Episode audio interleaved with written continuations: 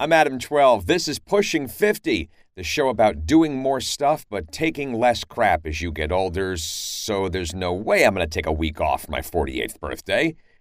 And I must apologize for even suggesting, as I did last week, that that's what I would do this week, but I'm also not going to do what one of my regulars suggested, which is do a show that's three times longer than usual so that I can recount all of the stupid stuff I've done in my life. First of all, I really don't think that would take 10 minutes, and not just because I don't remember most of the stupid stuff I've done. Also, and if I haven't said this before, then please forgive me, but never proclaim your innocence when no one is asking if you're guilty. And I know I'm kind of hinting that I'm guilty here, but since no one's named a crime, I ain't doing the time. And that's all I'm taking time for today. I, I got beer to drink. Happy freaking birthday to me. Thanks to you for listening. Have a good one and don't take none.